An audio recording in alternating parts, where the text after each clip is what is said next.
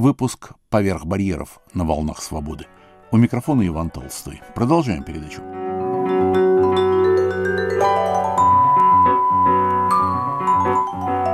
Солженицын как историк в конфликте с зарубежным радиовещанием.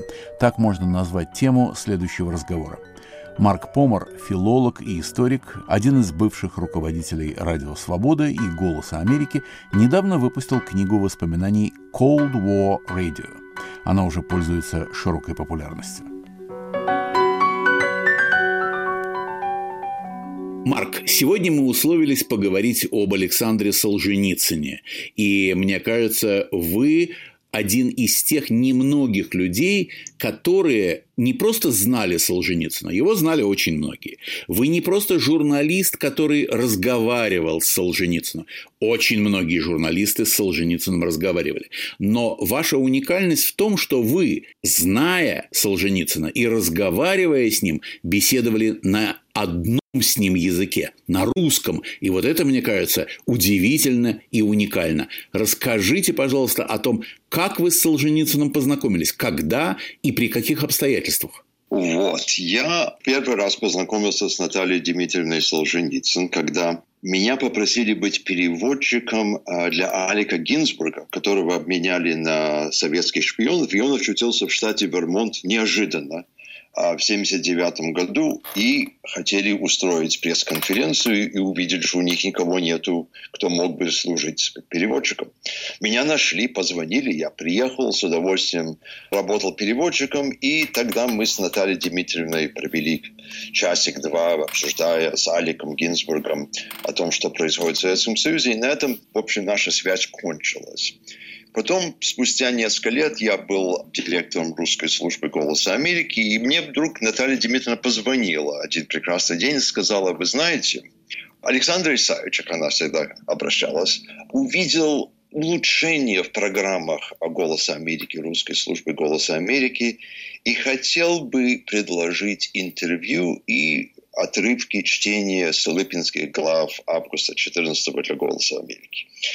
Я, конечно, сразу отреагировал, что это было бы здорово интересно, потому что до этого Солженицын критиковал «Голос Америки», даже очень резко критиковал. Была статья в журнале Foreign Affairs, очень престижном журнале американском, где он называл вообще бессмысленной передачей «Голос Америки», которые там всякую ерунду передают про Америку, и только, как он сказал, описывают хорошую жизнь третьей волны иммиграции, это только возбуждает антисемитизм в Советском Союзе. Так что то, что Наталья Дмитриевна позвонила, меня очень удивило – какой-то степени я почувствовал, что тут возможность как бы его опять включить в программы «Голоса Америки», потому что он очень обиделся на «Голос Америки» и, в общем, по, по сути, потому что в 70-е годы из-за детанта, чтобы не раздражать Советский Союз, запретили передачи его произведений по «Голосу Америки». То есть даже был интервью условлен в 1974-1975 году, и сказали, департамент сказал, вы знаете, это не совсем подходит для «Голоса Америки», лучше не проводить интервью. Так что были основания Солженицыну обидеться на, на «Голос Америки». То, что вот эта перемена произошла в 1983 году, была очень существенна. И я тогда поехал э, в Вермонт, мой родной штат, с инженером, с, с техником, и мы провел с Александром Исаевичем три дня и он мне читал целые главы, вот эти Столыпинские главы из августа 14 -го. Но что может быть самое интересное, я думаю, что он меня очень долго расспрашивал, кто я и что я. Я к нему приехал в его очень интересное, красивое поместье в Вермонте, которое была окружена э, стеной, ну, такой железной, э, трудно было проехать, нужно было позвонить заранее, чтобы открыли вот эти ворота. И первые, я бы сказал, полчаса он просто меня расспрашивал, кто я, что я, как я выучил русский язык, чем я занимаюсь. И тогда он решил, что да, со мной можно общаться. Тем более, что он знал моих двух дедушек, что мне, конечно, очень помогло в этом смысле, потому что он даже в гости поехал к моему дедушке, а, отцу Михаилу Помазанскому, обсуждать, как было в России до революции. То есть и мой другой дедушка, который был пилот в Первой мировой войне, он его расспрашивал о, армии, о, о войне и так далее. Так что мне было легко с ним познакомиться. Марк, какое человеческое впечатление производил Солженицын?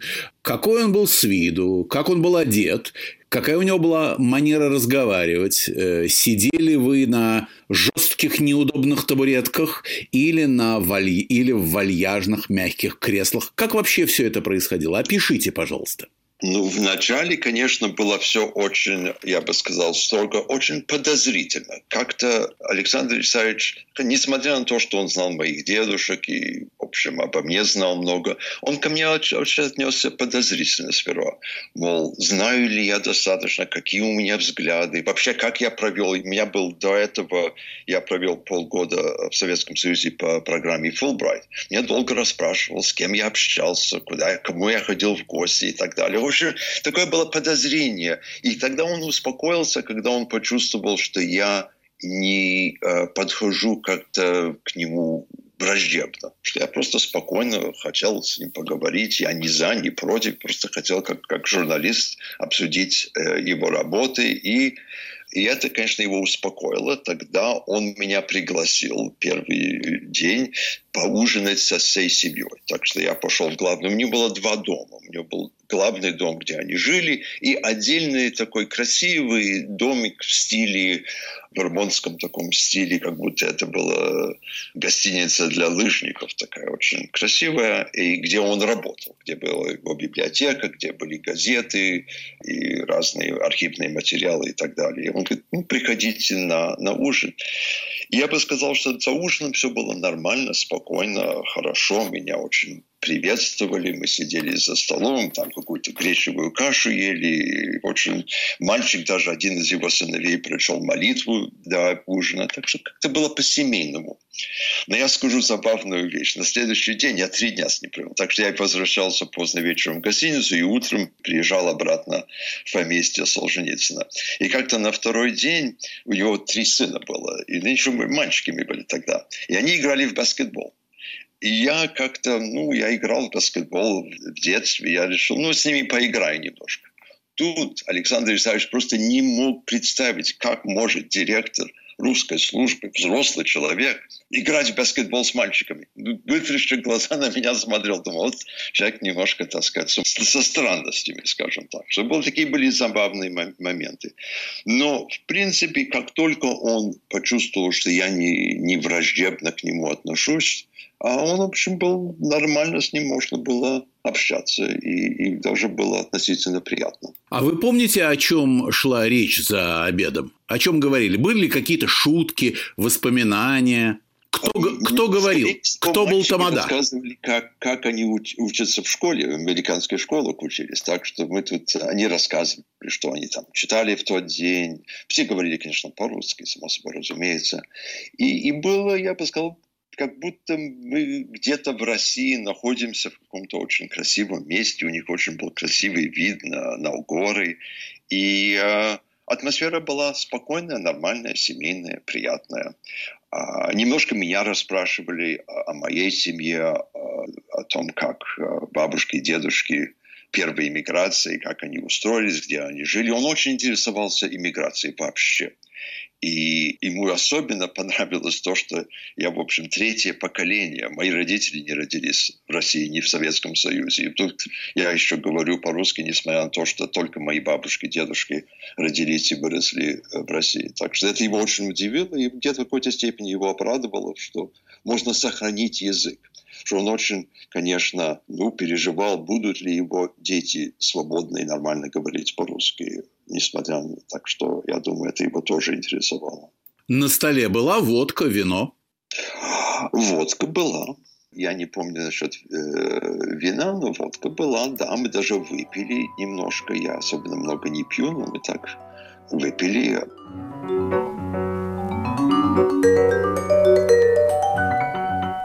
На волнах Радио Свобода в программе «Поверх барьеров» беседа с филологом и историком Марком Помором – о личных встречах с Александром Солженицыным и исторических взглядах писателя.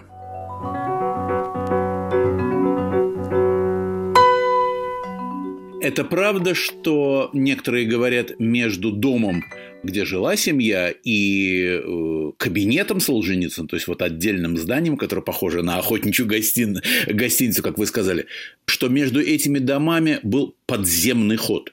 Не знаю, мы, мы шли нормально по такой, ну, даже я не сказал тропинке, просто нормально там можно было пройти 3-4 шага, и вы сразу находились в доме. Нет, я ничего подобного не видел, и было бы ужасно странно. Вы знаете, что его очень э, интересовало? Ему все-таки нравилось вот этот подход в Вермонте были всегда маленькие городки устраивали Э, совещания, встречи, обсуждать местные свои проблемы и голосовать. Такие, что называется, town meetings, то есть городские такие встречи. Ему это ужасно понравилось. Он мне расспрашивал, как это, как это сохранилось. Это старые традиции еще восходили к британским временам, когда это все было колонии британские. Вот это ему понравилось. И он, кажется, об этом меня расспрашивал. Это то, что Солженицын называет местным самоуправлением. Ну, своего рода, да. Они решали, где будут дороги строить, какие там налоги собирать, школу ли отстраивать и так далее. Вот эти, эти решения принимаются на уровне вот этих местных маленьких городов. Как мы знаем, э, сколько историков России, столько и мнений, столько и ракурсов, и взглядов. Марк, каким историком, каким любителем русской старины, русского прошлого, русской государственности был Александр Исаевич. Как вы могли бы его охарактеризовать? Вы знаете, чтобы ответить на этот вопрос, это очень важный и существенный вопрос, я бы хотел немножко описать для наших слушателей то, что, может быть, им было бы не, не совсем понятно. Это то, что в 70-е и 80-е годы Солженицын был общеизвестен везде. То есть, как только он что-то писал или выступал, об этом писали на первых полосах американских западных газетах. И любое выступление обсуждалось. Американцы знали о нем, люди на Западе знали о нем. И он был личность, которая расколола общество, безусловно. Это уже было в иммиграции, и это было э, в американском обществе тоже. И был образ, я думаю, это очень важно характеризовать, был образ Солженицына как ну, пророка, пророка будущей некоммунистической России – национальной, а, гордой, даже, может быть, империи. И это, конечно, для некоторых в иммиграции, они его просто боготворяли. Это, это наш пророк, это человек, который видит будущее, как мы хотели бы его видеть. И это было тоже в, в американском обществе. То есть просто как пример, а, Рейган, скажем, пригласил Солженицына в Белый дом на обед. Солженицын не поехал, но это по разным другим причинам. Но к нему было вот это уважение к консервативному пророку будущей России. В то же самое время было четко анти Солженицынский подход. И это было в иммиграции, в первую очередь, среди в основном третьей миграции, которая отрицала его подход. Людмила Михайловна Алексеева, хороший пример, критиковала его жестко за его выступление, за его передачи и так далее. И даже был один сотрудник э, радиостанции «Свобода», который мне гордо сказал, что он антисолженицын, что его вся работа сосредоточена на том, чтобы отрицать точки зрения Александра Исаевича. И это вызвало вообще о нем очень много толкований. Каждого было мнение о нем. Я скажу, что большинство мало читало его произведения. Они там выбирали разные цитаты, что-то, что им или нравилось, или не нравилось. И на этом уровне шла целая борьба. Так что я думаю, что Солженицын как писатель, как мыслитель где-то был забыт, то есть и сложная личность, которая всегда что-то интересное пишет. И он стал символом или, как один русский иммигрант сказал, российский аятолла Хомени. То есть это человек, который ведет Россию обратно в какое-то прошлое. А другие считали наоборот. Это светлое будущее э, России. Вот этот раскол, он как бы символизировал в то время.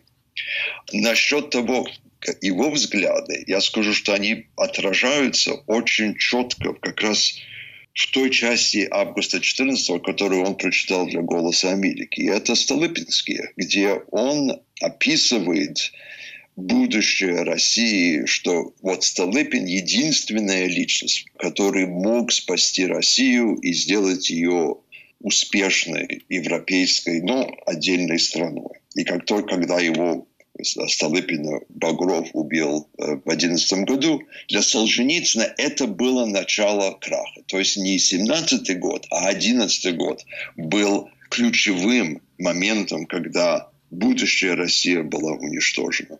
Интересно, остался ли Солженицын доволен вашей сессией и тем, как прошли радиопередачи на «Голосе Америки»?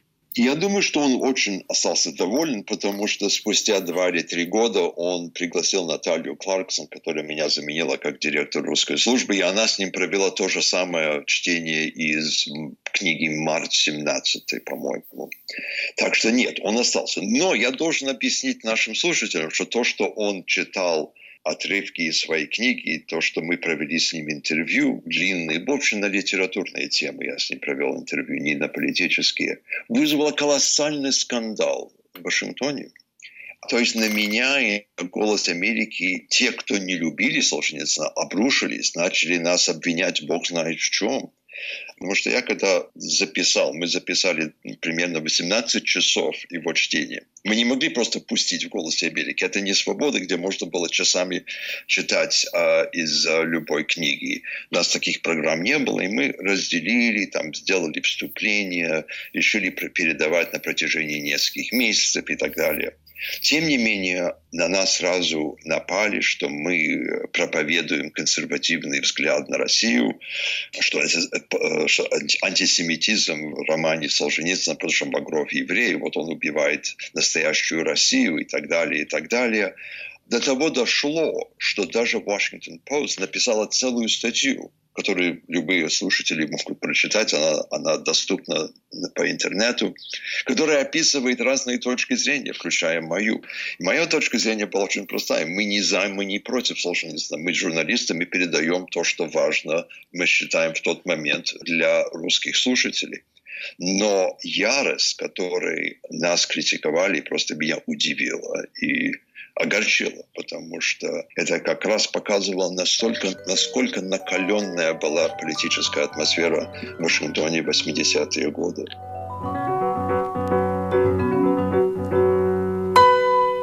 На волнах Радио Свобода в программе «Поверх барьеров» беседа с филологом и историком Марком Помором о личных встречах с Александром Солженицыным и исторических взглядах писателя.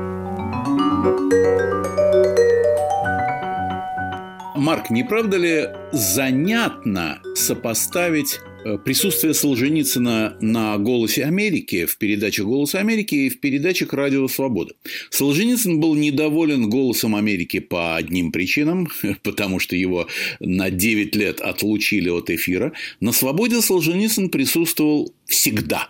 С появления одного дня Иоанна Денисовича, разумеется, в дикторском чтении, и затем э, все 60-е годы, а с первого дня Солженицына на Западе он присутствовал и в своих интервью и так далее. Его записывали и пускали по свободе даже тогда, когда он не говорил специально в свободовский микрофон, то есть когда журналисты записывали какую-нибудь его пресс-конференцию, и затем ее пускали, естественно, голосом Солженицына.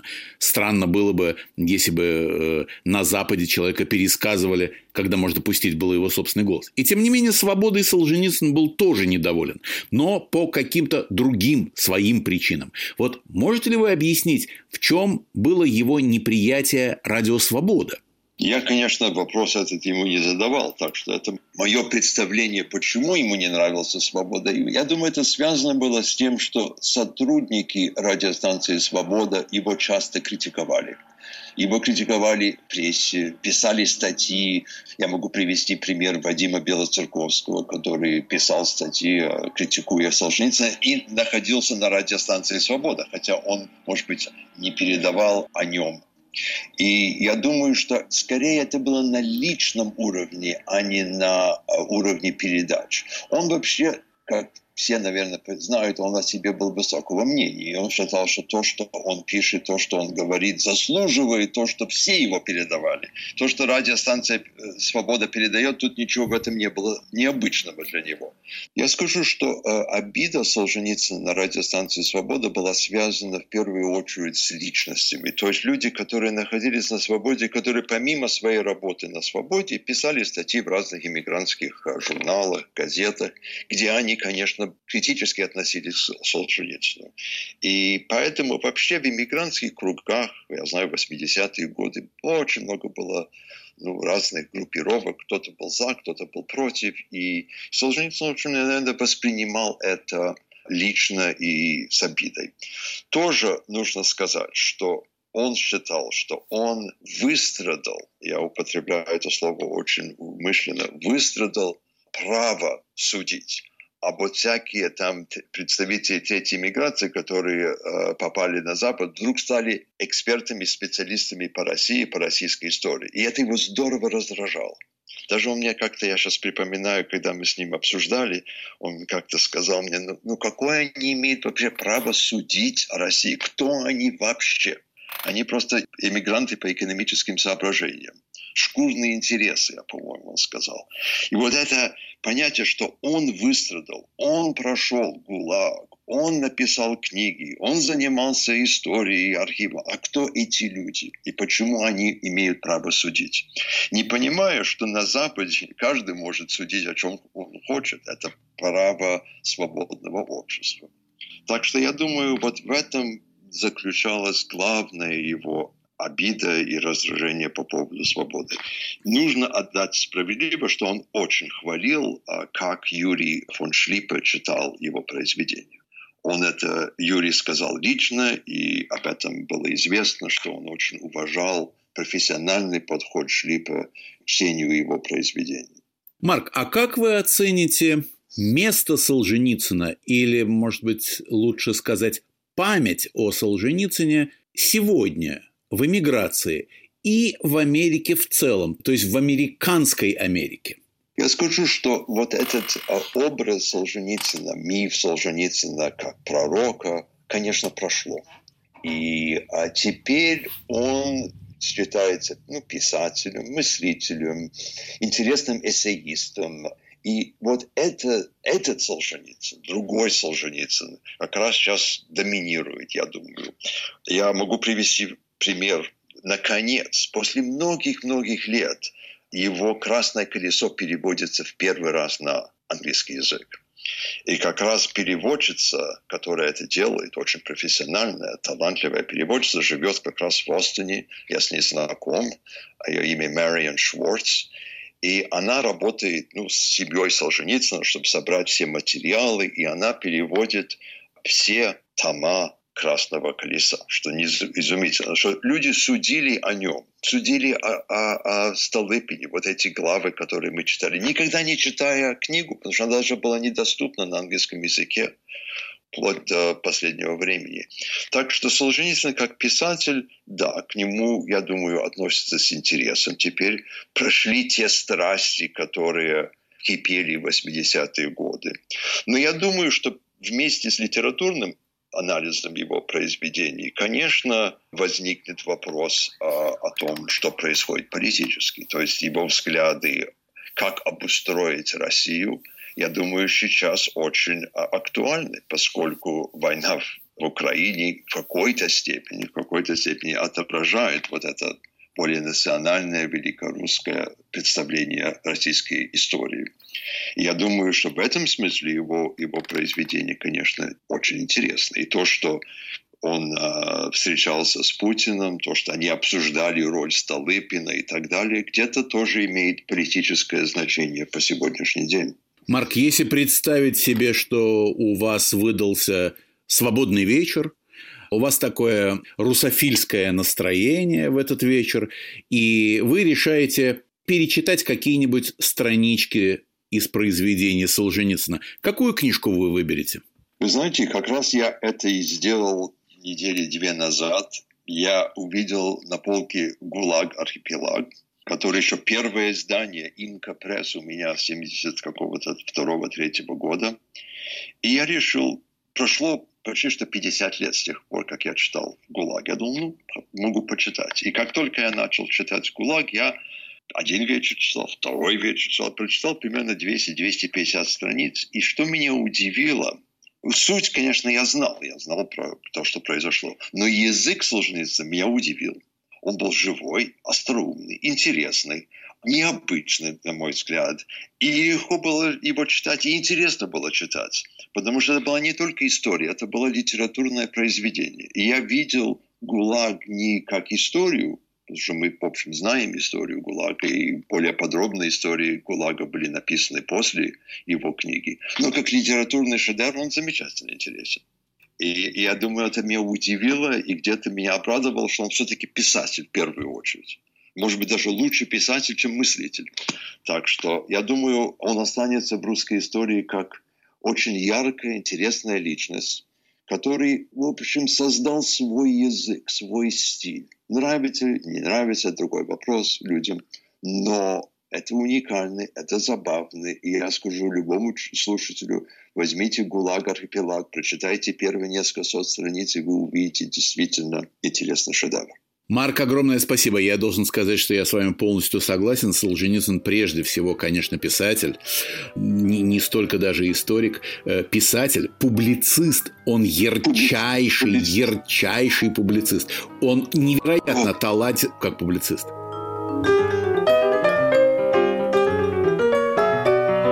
Марк Помар. Солженицын. Опыт общения. Выслушали беседу с филологом и историком, одним из бывших руководителей «Радио Свобода» и «Голоса Америки». Марк Помар недавно выпустил книгу воспоминаний «Cold War Radio». Она уже пользуется широкой популярностью. Над выпуском «Поверх барьеров» работали режиссер Юлия Голубева и редактор Иван Толстой.